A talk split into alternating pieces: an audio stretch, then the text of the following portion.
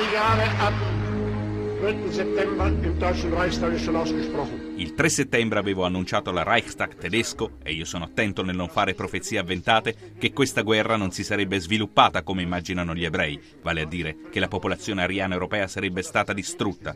Invece il risultato di questa guerra sarà la distruzione del popolo ebraico. Per la prima volta la sana e antica legge ebraica verrà applicata, occhio per occhio, dente per dente.